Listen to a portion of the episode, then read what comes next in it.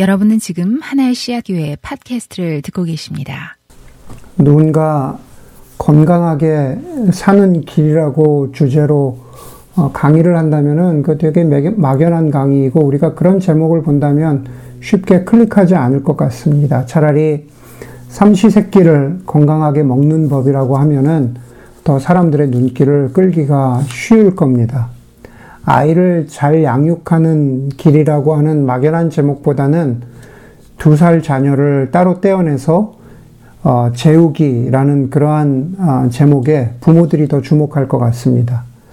오늘 설교 제목인 믿음에 이르는 길이라는 것도 그와 같습니다. 좋은 믿음을 갖기 위해서 그러니 결국 기도 열심히 하고 예배 잘 드리고 열심히 섬기고 헌신하자라고 한다면은 좀 막연하지만 그거보다는 저는 오늘 설교를 통해서 좀 더 구체적인 예보, 이야기를 좀 해보고 싶었습니다. 오늘 설교가 성숙한 믿음에 이르는 길을 전부 이야기해 줄 수는 없겠지만은 조금이라도 구체적인 도움이 되기를 바라는 마음으로 아, 여러분들과 함께 말씀을 나누고자 합니다. 가장 먼저는 누가 믿음이 필요한가 믿음의 대상에 관한 것입니다. 과연 누가 믿음이 필요한 사람인가? 어, 떻게 어떤 사람들이 믿음으로 나와야 하는가? 오늘 본문은 어, 여리고를 배경으로 하고 있습니다. 더 구체적으로는 여리고와 그 부근에 있던 두 사람의 일입니다. 첫 번째 사람은 길가에 앉아 구걸을 하고 있었던 눈먼 사람입니다.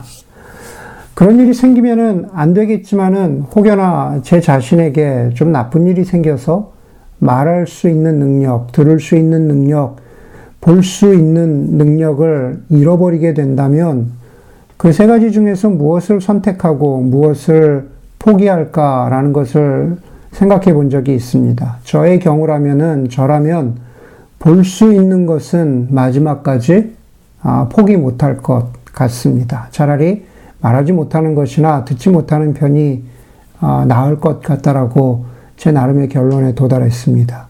여러분은 어떻습니까? 어떤 능력을 선택하시겠습니까? 눈먼 사람이었기 때문에 41절에서 예수님이 내가 내게 무엇을 해주기를 원하느냐라고 하자 보기를 원한다 라고 대답한 것은 당연한 것이겠죠. 두 번째 사람은 아, 사개오입니다. 그는 세리장이고 부자였습니다. 예수님 당시에 세리에 관해서는 여러 번 말씀드렸는데 어, 공통적인 것은 세리들은 좋은 평판을 듣는 직업이 아니었습니다. 그런데 오늘 본문에 보면 삭개오는 그냥 세리가 아니라 세리장이었습니다. 예, 높은 위치에 있던 사람이었다라는 거죠. 그러니 어, 세리도 그런데 세리장이 부자가 되는 것은 어, 당연 한 결과였을지도 모릅니다. 역시나 좋은 소리를 듣고 사는 사람은 아니었겠지만 사람들의 주목과 관심을 늘 받고 사는 사람이었을 겁니다. 왜 우리 시대에도 좋은 평판은 얻지 못하지만 그러나 늘 사람들의 주목과 관심을 받는 제자들이 아, 저 부자들이 어, 있지 않습니까? 아마 사케오가 그런 사람이었을 겁니다. 공교롭게도 그 두 사람이 눈먼 사람과 삭개오가 아, 원하는 것은 같았습니다. 보는 것이었습니다. 눈먼 사람은 눈을 떠서 세상을 보고 싶었고 삭개오는 멀쩡한 눈을 가지고 있었지만 키가 작아서 자기가 보려고 하는 것을 완전하게 보지 못했습니다. 삭개오에게 정말로 보고 싶었던 것은 예수님이었습니다. 어, 저는 설교를 준비하면서 한번 그런 생각을 해봤습니다. 우리, 우리 인간이라는 것이 모두 이 눈먼 사람과 삭개오 사이에 머물러 있지 않을까 하는 묵상이었습니다. 영적으로 그렇다는 말입니다. 눈먼 사람, 다시 말해서 눈을 뜨고 있지만은 보지 못하는 사람들이 이 세상에 많이 있습니다. 우리 대부분의 사람들 눈을 뜨고 있죠. 그러나 영적으로 보지 못하는 사람들입니다. 본다고 생각하지만은 전혀 어, 진리를, 생명을, 구원을 보지 못하는 사람들이 있습니다. 희미하게 보고 있는 사람들이 있을 수 있겠죠. 막연하게 진리라는 것을 어, 보인다고 생각하지만 겨우 형체만 분간하지 정확하게 그것이 무엇인지 분간하지 못하는 상태가 있습니다. 영적으로 눈이 멀었거나 영적으로 아주 안 좋은 눈을 가지고 있는 사람들입니다. 혹은 사케오처럼, 예, 혹은 사케오처럼 예수를 제대로 보려고 애쓰는 사람일 수가 있습니다. 키가 작아서 사람들이, 사케오처럼 키가 작아서 사람들이 앞을 가리고 있으니 겨우 보이는 것이라고는 사람들의 다리 사이로 보이는 그러한 예수의 모습일 수 있습니다. 보려고 제자리 점프를 해보지만 아주 잠깐 예수의 모습을 볼 수 있었던 그런 사람들도 있을 수 있겠죠. 그러니 사케오처럼 우리가 영적으로 온전한 예수의 모습을 보기 위해서 나무 위로 올라갔다고 하는 것은 좋은 일입니다. 오랜 동안 이, 이, 자리, 이 자리에 있는 아마 대부분의 사람들, 오랜 동안 신앙생활을 했고, 그리고 자기 자신을 그리스도인이라고 말하지만, 사케오처럼 예수님을, 복음을, 혹은 영원한 새 생명의 참 의미를 부, 부분적으로만 알 수 있다는 말입니다. 그러면은 만족스럽지 못합니다. 그렇게 되면은 사케오처럼 제대로 보고 싶고 제대로 알고 싶다라는 그런 바램을 갖게 되는 것이겠죠. 어, 저는 팬데믹 이후로 쉬는 월요일이면은 요즘에 거의 대부분 아내와 더불어서 렌초 산 안토니오에 가서 걷고 옵니다. 아, 요즘 겨울인데 어, 겨울임에도 불구하고 이렇게 온화한 온화한 날씨와 기온을 가진 곳에 살고 있다니 라고 아내와 감탄하면서 걸을 때가 아, 많습니다. 그러면서 이런 얘기를 합니다. 아, 나중에 나이 먹어서 은퇴를 해서 이곳에 계속 살 수 있으면 좋겠다. 날씨가 좋으니까요. 그런 얘기를 합니다. 그런데 실제로 곰곰이 생각해 보면은 실제로 은퇴하는 나이가 되어서 제가 여기 살 수 있는 가능성은 좀 희박하겠다 싶습니다. 뭐 물가도 비싸고 막뭐 어, 어렵잖아요. 예. 여러분 제가 흔히 올라가는 전망대 산에 어, 전망대에 서서 멀리 어, 보이는 이 실리콘밸리 이렇게 바라보고 있으면은요, 와 정말 여기는 뭐 물가도 비싸지만 돈도 많고 기술도 많고 아는 것도 많고 어, 배운 것이 많은 사람들이 넘쳐나는구나라는 그런 생각을 좀 할 때가 있습니다. 목회자인 저도 그런 생각을 어, 하고 있으니 아마 여러분은 어떨까라는 생각을 또 꼬리에 꼬리를 물고 하게 됩니다. 혹시 여러분은 여러분의 주변의 동료들이나 친구들을 보면서 어, 가끔 위축되거나 혹은 자기 자신에 대해서 불안하다고 여기지는 않는지. 오늘 눈먼 사람이 예수님을 향해서 이렇게 말합니다. 예수님, 나를 불쌍히 여겨주십시오. 라고 소리치죠. 그것이 기도라면 혹시 여러분 예수님을 향해서 주님 나를 불쌍히 여겨 주십시오. 라고 어, 기도하는 그런 기도를 들으신 적이 있습니까? 그런데 예수님 나를 불쌍히 여겨 주십시오. 라는 외침이나 혹은 기도가 내가 좀 더 성공해야겠다. 내가 좀, 좀 더 안정되어야겠다. 승진해야 되겠다. 나의 자아 성취감이나 나의 자존감을 위한 그러한 목적으로 드려지는 기도도 있을 수 있겠지만 사실 오늘 설교의 주제인 믿음과 관련해서는 나를 불쌍히 여겨 주십시오 라고 하는 기도는 사실은 그러한 기도가 되어서는 안 될 것입니다. 오히려 이 기도는 주님, 내가 영적으로 눈먼 사람처럼 그렇게 살아가면서 내 자신의 의, 로움이나 내 자신의 교만함이나 내 자신의 자신감에 도취되어서 정적 보아야 할 것은 보지 못하는 사람이 되지 않게 해주십시오. 라는 기도가 되어야 될 것입니다. 그리고 혹여, 혹여 그 기도가, 그 기도가 누군가를 위한다면은 하나님 저 사람이 정말로 제대로 보게 해주십시오. 정말로 눈을 뜨게 좀 해주십시오. 라고 그렇게 기도하는 그러한 기도. 주님, 나를 불쌍히 여겨주십시오. 주님, 그 사람을 좀 불쌍히 여겨 주십시오. 보게 하여 주십시오. 라고 하는 그러한 기도가 되어야 할 것입니다. 그런 의미에서 믿음의 대상을 보여주고 있는 거죠. 혹은 사케오와 같을 수 있습니다. 제가 아까 말씀드렸지만은 아마 사케오가 이 설교를 듣고 있는 우리 대부분의 자화상일 수 있습니다. 지금까지 예수를 보아왔지만 예수와 동행한다고 생각했지만 제대로 보지 못한 경우, 제대로 알지 못한 경우, 참 예수를 보고 믿는 것에 대해서 갈증이 있는 사람, 부족함이 있는 사람. 그런데 여러분 성경을 보다 보면요. 사케오와 같은 사람은 성경 속에 여기저기 등장하곤 하죠. 그 대표적인 경우가 욥의 경우가 그렇습니다. 욥기의 마지막에 보면은 욥이 이렇게 말하잖아요. 내가 귀로만 하나님에 대하여 듣다가 이제는 눈으로 봅니다. 그럽니다. 내가 이제 제대로 하나님에 대해서 눈으로 봅니다. 라고 고백합니다. 여러분, 육체적으로, 영적으로 제대로 볼 수 있다는 것은 놀라운 경험입니다. 그렇죠? 왜 제가 이 말씀 드리냐 하면은 성경에 그와 같은 봄에 대한, 보는 것에 대한 다른 어, 예가 있다면 바로 사울입니다. 예수 믿는 사람을 핍박하던 사울은 다마스커스로 가는 길에 예수님을 만나게 되는데 예수님을 만나고 나서 눈이 멀어요. 보지 못하게 됩니다. 예수님을 만나기 전에 사울은 스스로 이 하나님을 안다고 생각했고, 스스로 제대로 믿고 있다고 생각했고, 스스로 하나님을 제대로 보고 있다고 생각했습니다. 그렇기 때문에 예수 믿는 사람들을 핍박하는 일에 거리낌이 없었습니다. 하지만 결과적으로는 사울이 제대로 아는 것이 아니었죠. 제대로 보는 것이 아니었습니다.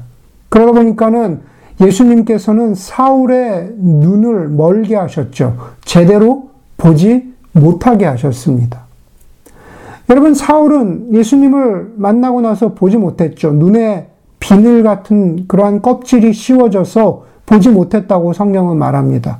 그리고 사도행전 9장의 말씀은 사울의 눈에서 껍질 같은 것이 벗겨진 이후에 제대로 볼 수 있게 되었다라고 말합니다. 그것은 육체적이기도 하고 영적이기도 합니다. 오히려 그 영적인 의미가 더 큰 것 같습니다. 예수를 만나고 나서 눈을 씌우고 있었던 껍질이 벗겨졌다? 영적으로 희미하게 보이던 것들이 제대로 보였다. 사울의 경우에는 하나님에 대해서 부분적으로 희미하게 알고 있었던 것들이 있는데 이제 예수를 만나고 나서 제대로 영적인 본질에 대해서 보게 되었다라는 그런 뜻입니다.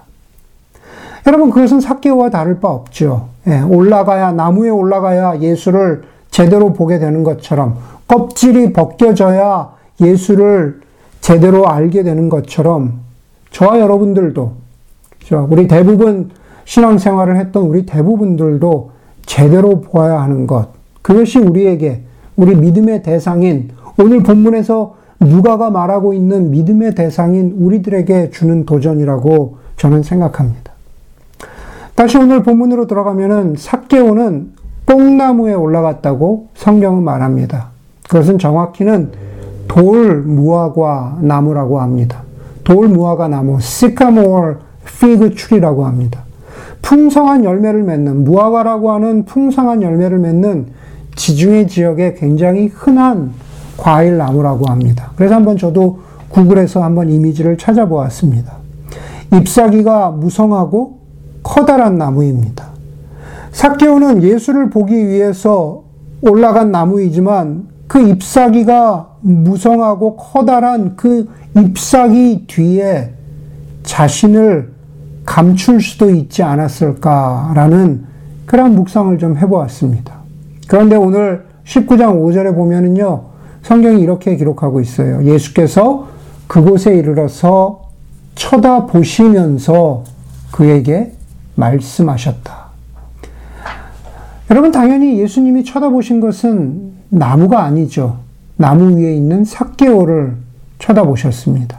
좀 더 이렇게 마이크로 포커스에서 보자면 예수님이 쳐다보신 것은 사케오의 어깨나 사케오의 무릎이 아닙니다. 바로 사케오의 눈을 쳐다보신 거죠. 눈을 마주치고 그리고 사케오에게 내려오라고 하셨습니다. 여러분, 우리도 예수님에 대해서, 믿음에 대해서 제대로 보아야 하고, 제대로 알아야 하는데, 그러나 혹시 우리도 사케오처럼 나뭇잎 뒤에 숨어 있는 것은 아닌가라는 그러한 생각을 해 보았습니다. 우리의 신앙생활 가운데에서 자존심이라든가 부끄러움이라든가 죄책감이라든가 혹은 내가 이만큼 알면 됐지라고 하는 그러한 교만함의 나뭇잎 뒤에 숨어 있지 않기를 바랍니다. 만약 그렇다면 그 나뭇잎을 걷어내고 예수님과 눈이 마주쳐야 합니다. 그것이 바로 제대로 된 봄, sing, 제대로 된 알게 됨의 시작입니다.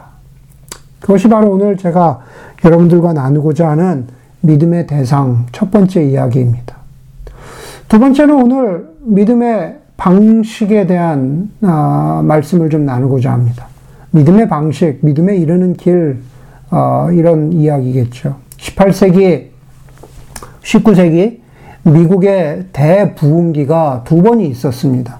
미국의 대부흥기가 두 번이 있었는데요. 그 대부흥기, 특별히 뒤쪽에 나타나는 대부흥기를 대표하는 한 단어가 있다면 영어로는 sawdust revival입니다.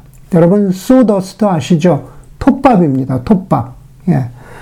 어, 부흥회가 열려서 굉장히 많은 사람들이 몰렸는데 기존의 건물이 그 많은 사람들을 감당할 수가 없으니까 그 당시에 임시로 천막을 치고 부흥회를 열었습니다. 천막을 치기는 했지만은 뭐, 뭐 18세기, 19세기니까 굉장히 길이 질퍽했잖아요.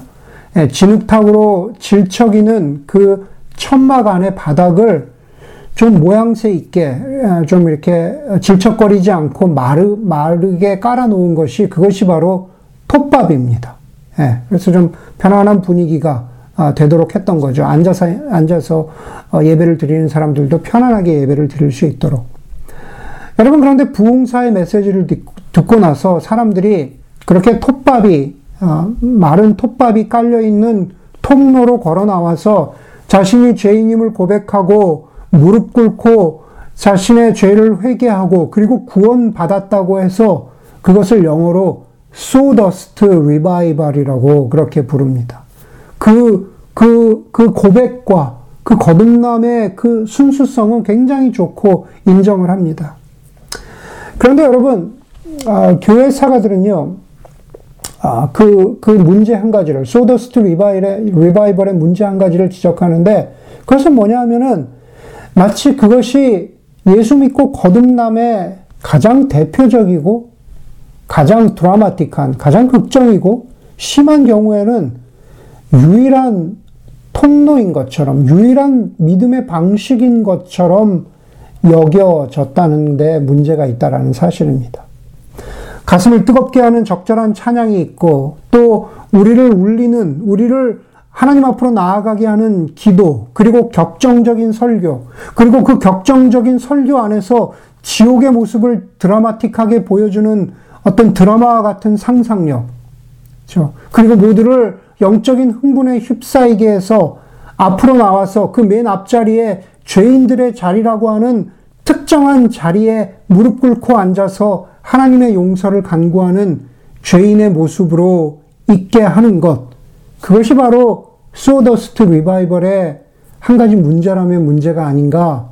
그렇게 많은 지적들을 하고 있습니다. 그것을 그 방식을 굉장히 어, 어, 어잘 사용했던 것이 가장 대표적인 부흥사였던 어, 찰스 피니라고 하는 사람이었습니다. 심지어 찰스 피니는 부흥이란 것, 예, 여러분 어떻게 생각하시는지 모르겠지만 찰스 핀니는 아주 이렇게 얘기했어요. 부흥이라는 것은 인간이 어느 정도 통제하고 조절하면 가능하다. 만들어낼 수 있다라고 얘기했어요. 한마디로 부흥은 인간이 매니플레이트 할 수 있다라고 하는 믿음이죠. 우리가 부흥의 요소들, 설교, 찬양, 기도, 그 분위기를 잘 조절하면 부흥은 일어난다라고 이야기했던 겁니다. 여러분, 우리가 그런, 바로 그런 부흥, 그런 부흥의 거듭남의 어떤, 어, 어떤 영향을 받았던 세대이죠. 저희를 포함해서. 저와 여러분 가운데 혹여 중고등학교 때 수양회를 가본 경험이 있는 사람들이 있을 겁니다. 수양회 마지막 날은 뭔가 비장하고 모두가 긴장하는 날입니다. 수양의 마지막 날 예배 전에는 막 너무 장난치거나 까불거나 이제 그러면은 막 혼나기도 하고 그렇죠. 예. 뭔가 극적인 일이 일어나야 되는 마지막 날이기 때문에. 담당 교역자는 어, 어, 목소리를 높이고 불은 반드시 꺼져야 하고 반드시 부르짖는 기도가 있어야 하고 강사 목사님의 콜링과 그리고 그것에 응답해서 강단 앞으로 나가는 사람들이 있고 나가지 않아도 나가야만 할 것 같은 부담감이 저 수양의 마지막 날 저녁에 누구에게나 있었던 것을 기억하는 사람들이 있을 겁니다. 그렇죠? 그러고 나서 그런 모든 어, 어, 헌신과 또 회개와 거듭남의 콜링에 그런 모든 시간들이 지나가면은 그날 수양의 마지막 날의 모든 긴장이 해소되었다는 듯이 어, 중고등 보니까 또 밤새 간식 먹고 게임하고 또 놀고 떠들고 놀죠. 예. 그러고 나서 그 다음 그 다음 해 혹은 그게 여름 수양회였다면 겨울 수양회가 되면 예, 또 다시 반복되는 예, 마지막 날 수양회 밤이 있습니다. 예. 여러분 제가 어, 말씀드리고자 하는 것을 이해하셨습니까? 단 유일한 그것이 유일한 통로인 것 같은 믿음에 이르는 길인 것 같은 그러한 부담감, 그러한 오해. 복음 전도에 관한 탁월한 경험자이자 교사인 레베카 퍼펫은 빛으로 소금으로라는 전도에 관한 탁월한 책에서 이렇게 말합니다. 복음을 전하는 일에 방해하는 것이 한 가지가 있는데 그것은 뭐냐 하면 복음의 전체 내용을 복음의 전체 내용을 한꺼번에 일목요연하게 전하지 않으면 전도가 아니라는 생각이라고 했습니다. 그렇잖아요. 여러분, 내가 복음을 다 알고 있나? 그렇죠? 마치 수양회에서 모든 것이 한 패키지로 이루어져야만 그것이 복음 전도, 그것이 복음 선포, 그것이 거듭남에 이르는 길. 마치 여러분들이 누구를 만나서 복음에 대한 지식으로 충만해서 내가 그것을 A부터 Z까지 일목요연하게 전달해야만 그것이 복음 전도라는 생각. 사실 그런데 그것이 믿음의, 사람들이 믿음에 이르는 길을 방해하고 있는 가장 큰 요소라는 그러한 말입니다. 그러면서 레베카 파페트는 현대의 복음을 전하는 방식은 결국 세일즈맨 마인드로 흘러가 버린 것은 아닌가라는 우려를 지적했습니다. 처음부터 잘 끝까지 잘 프레젠테이션하고 결국은 그 파는 물건을 사도록 sign up해야만 내 일이 끝났다라고 하는 세일즈맨 마인드가 우리 크리스천들에게도 들어와 있지 않나라는 생각 때문입니다. 여러분 믿음에 이르는 길 그것이 내가 되었건 내가 복음을 전하는 누군가가 되었건 그 믿음에 이르는 길은 어떤 특정한 시간과 어떤 특정한 공간 속에서 빨리 해치우고 다시 일상으로 돌아가는 그런 행위가 아닙니다. 그런 행위로만 설명될 수 있는 것, 바로 그 행위만 복음 전도라고 말할 수 있는 것이 아니다라고 하는 것입니다. 믿음을 갖는다는 것은 사람을 오랜, 오랜 기간 동안 진지하게 대하고 그 만남 속에서 복음의 이런 모습, 복음의 저런 모습, 하나님의 혹은 예수 그리스도의 이런 모습, 저런 모습, 그것을 전하면서 그 가운데에서 예수님의 구주되심과 주되심을 전하는 그러한 긴 과정인데 우리는 그 긴 과정을 너무 무시하거나 생략하거나 과소평가하고 있는 것은 아닌가라는 것입니다. 오늘 눈먼 사람, 이 사람을 보면 36절에 그가 지나가는 소리를 듣고 무슨 일이 있느냐고 주변 사람들에게 물어봅니다. 자신의 관심과 질문을 표현하는 장면이죠. 그리고 37절에 소리를 지릅니다. 그것은 무엇을 말합니까? 자신의 간구 혹은 자신의 인생의 답답함을 토로하는 장면이죠. 예. 소리를 지르는 거예요. 보게 해 주십시오. 43절에 보니까는 그가 눈을 떠서 보게 된 후에 예수를 따라갔다고 그렇게 말합니다. 인생이 바로 보지 못하던 곳에서 눈을 뜨고 그의 인생이 예수 그리스도 중심으로 바뀐 것을 그가 예수를 따라갔다라고 말합니다. 사케오도 마찬가지죠. 예수님을 보려고 나무 위에 올라가고 예수님이 내가 너의 집에 묵어야겠다고 하자 내려와서 응답하죠. 그리고 16장 9절, 19장 6절에 보니까는 예수를 자기 집으로 모셔드리고 결정적으로 자기의 재산을 이웃에게 나눠주고 어, 또 갚아주겠다고 그렇게 약속합니다. 오늘 본문은 그 과정을 굉장히 짧은 과정처럼 말하고 있지만 사실을 사실 그 과정을 대부분의 우리들에게 대부분의 믿음을 갖는 사람들에게 적용한다면 그 과정은 하나의 패키지로 이루어질 수 있는 사건이 아니라 인생의 전반을 두고 이루어지는 사건이라는 겁니다. 예. 여러분 이 믿음의 과정, 그렇죠? 이 믿음의 과정을 마치 아마존에서 물건을 사는 과정처럼 물건을 담고 또 물건을 고르고 카트에 담고 우리의 주소를 확인하고 결제를 뭘로 할까 결정을 하고 마지막 구입 버튼을 누르는 것처럼 짧은 시간에 이루어지는 것이 그것이 과연 믿음일까? 아니 좀 더 길게 시간을 잡아도 아침에 딜러에 가서 차를 고르고 가격을 흥정하고 융자를 결정하고 옵션들까지 확인하고 차를 몰고 나오는 그래서 몇 시간에 피곤하기는 하지만 그래도 끝냈다라고 하는 그러한 뿌듯함으로 하루에 마무리할 수 있는 그런 일일까? 절대로 그렇지 않다라는 겁니다.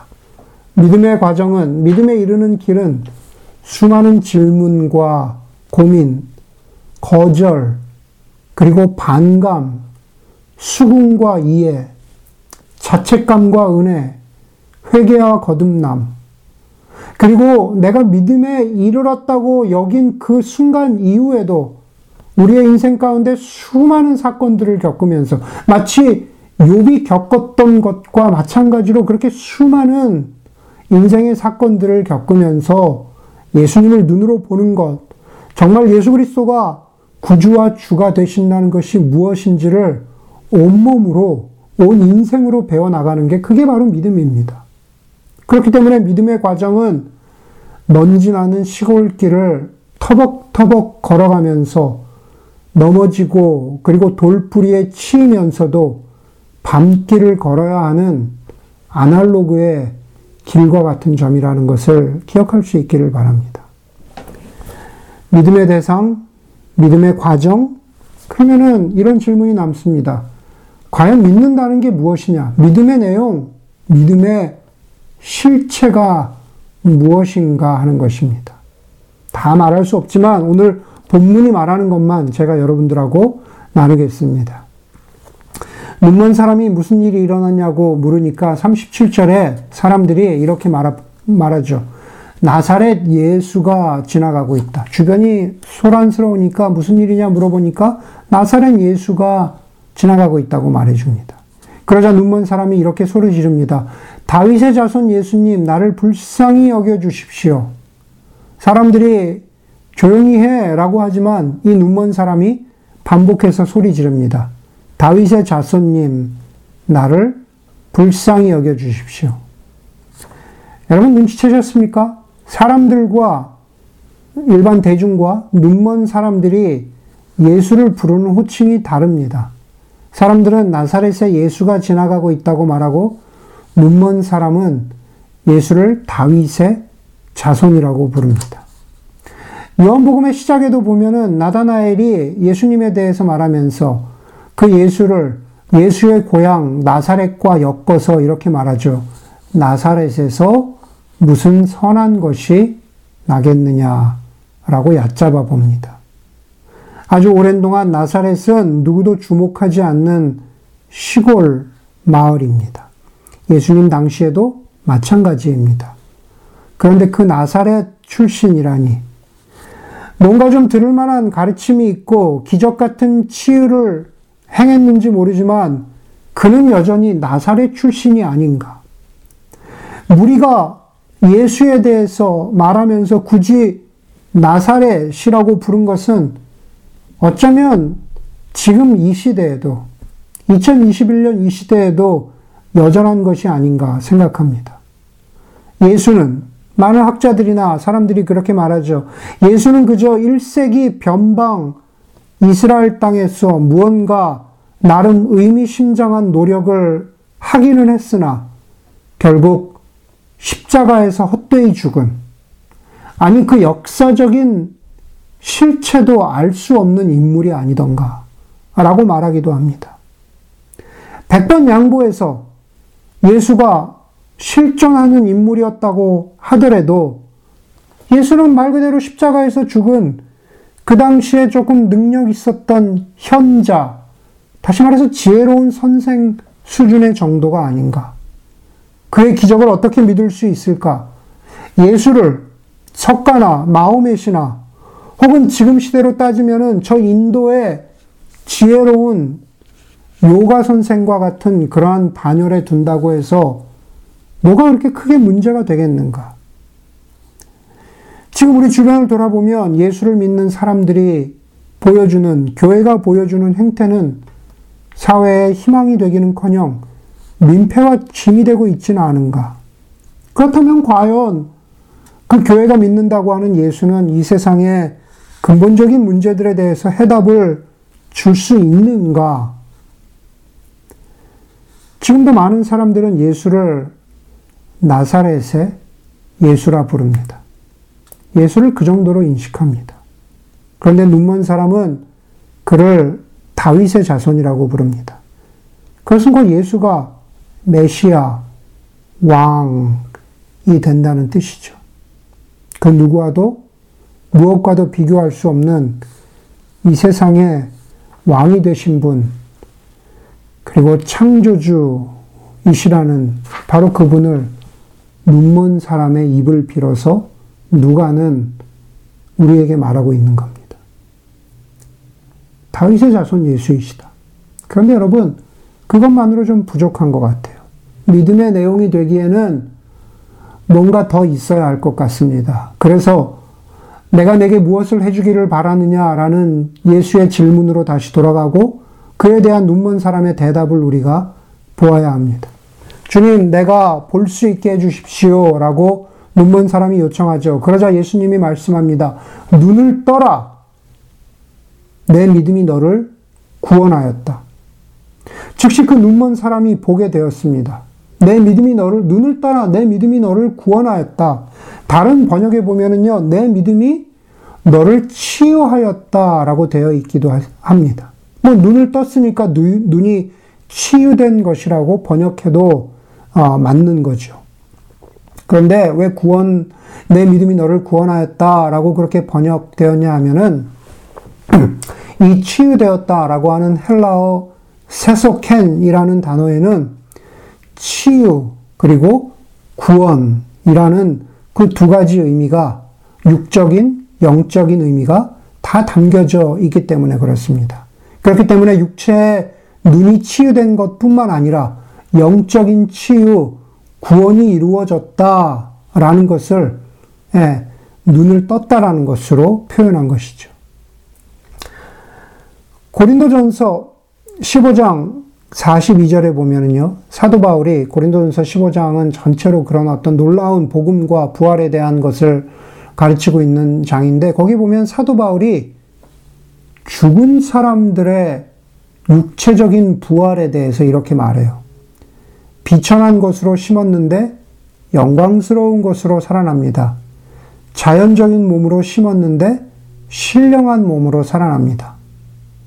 그냥 육체로 죽었는데 부활, 부활해, 부활되었다라는 것을 어, 이렇게 좀 말하고 있는 겁니다. 우리의, 우리의 부활한 몸, 자연적인 몸으로 심었는데, 자연적인 몸으로 죽었는데, 신령한 몸으로 살아납니다. 다시 말해서, 부활한 몸이 되었습니다.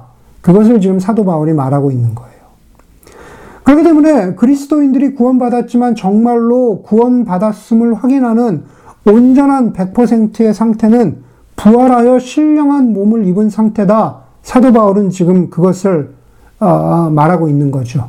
예, 물론 그 시점은 부활한 이후입니다. 그런데 여러분 잘 들으세요. 우리는 지금, 지금 바로 지금, 예, 2021년 2월 21일 지금도 우리는 신령한 몸으로 살아갈 수 있습니다. 여러분 우리 아직 죽지 않았고 부활하지 않았는데 어떻게 신령한 몸으로 살아갈 수 있습니까? 네. 그것이 믿음의 내용이라고 성경은 지원하고 가르칩니다. 좀 어려울 수 있습니다. 제가 예를 들어 보도록 하겠습니다. 우리들이 타는 자동차는 대부분 가솔린 자동차입니다. 혹은 전기 엔진 자동차를 타는 사람도 있고, 혹은 수소 엔진으로 달리는 차도 있습니다. 그런데 여러분, 가솔린 엔진이나 전기 엔진이라고 했을 때, 엔진 자체가 가솔린이나 전기는 아닙니다. 그 엔진을 돌리는 동력이 가솔린이나 전기라는 뜻입니다. 예수님이 눈먼 사람에게 내가 치유되었다 혹은 내가 구원받았다 라고 했을 때 그 치유됨, 구원받음, 오늘 제가 계속 반복해서 말하고 있는 눈을 뜸, 그것이 바로 영적으로는 가솔린이나 전기 같은 역할을 한다라는 겁니다. 구원받고 치유된 것이 육체적인 것에만 제한되지 않고 영적인 눈을 뜨게 한 거죠. 다시 말해서 영적인 가솔린, 영적인 전기 동력이 생겼다는 뜻입니다. 그러니 눈먼 사람의 몸, 눈먼 사람의 인생이라고 하는 이제는 눈을 뜨게 되었지만 그 인생이라고 하는 엔진은 무엇에 의해서 돌아갑니까? 저와 여러분들의 육신이라고 하는, 저와 여러분들의 인생이라고 하는 엔진은 무엇에 의해서 돌아갑니까? 바로 예수 그리스도께서 주신 영적인 치유, 영적인 구원, 새로 보게 된 것, 그것이 바로 우리의 인생의 엔진을 돌리면서 앞으로 나아가게 한다라는 거죠. 그것이 바로 우리가 지금도 부활하지, 아직 부활하지 않았지만 우리가 지금도 신령한 몸으로 살아간다는 뜻입니다. 몸은 또 저, 어, 여전히 똑같은 몸이 돼 신령한 다시 말해서 영적인 가솔린, 영적인 전기 동력이 우리를 살아가게 한다라는 뜻입니다. 그게 바로 43절에 말하는 거죠. 그 눈먼 사람이 보게 되었고, 그가 곧 보게 되었고, 예수를 따라갔다라는 거죠.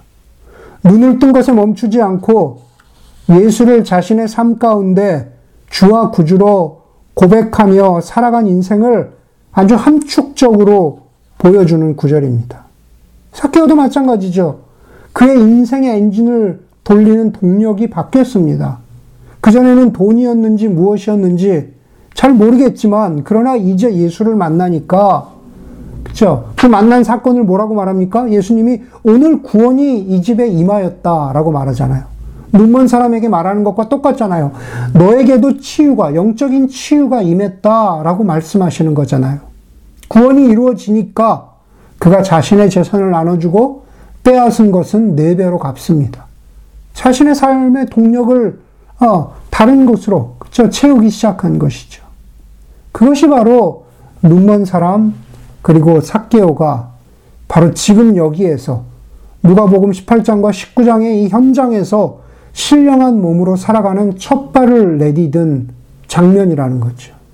그렇다면 지금 이 시대를 살아가는 저와 여러분들도 마찬가지죠. 그건 눈먼 사람 사케오에게만 해당되는 것이 아니라 우리도 마찬가지입니다. 입술로만 고백하는 믿음, 과연 그것만 우리에게 있는지, 아니면 새로 보게 되고 새로 눈을 뜨게 된 그 치유와 구원의 영적인 동력이 우리를 살아가도록 이끌어가고 있는지, 예, 과연 어떤 믿음을 우리는 살아가고 있느냐 하는 것입니다. 우리를 주로 이끌어가고 있는 인생의 엔진의 동력은 무엇이냐라고 하는 것입니다. 바로 예수 그리스도, 다윗의 자손 예수, 왕이신 예수, 구세주의 주이신 예수, 바로 그 예수를, 바로 그 예수를 아, 드러내는 삶을 살아가기를 그것이 믿음이라고 그것이 믿음의 참된 내용이라고 저와 여러분들을 부르신 하나님의 부르심 믿음의 대상 믿음의 방식 믿음의 내용을 기억하는 저와 여러분들이 되기를 주의 이름으로 간절히 소원합니다. 함께 기도하도록 하겠습니다.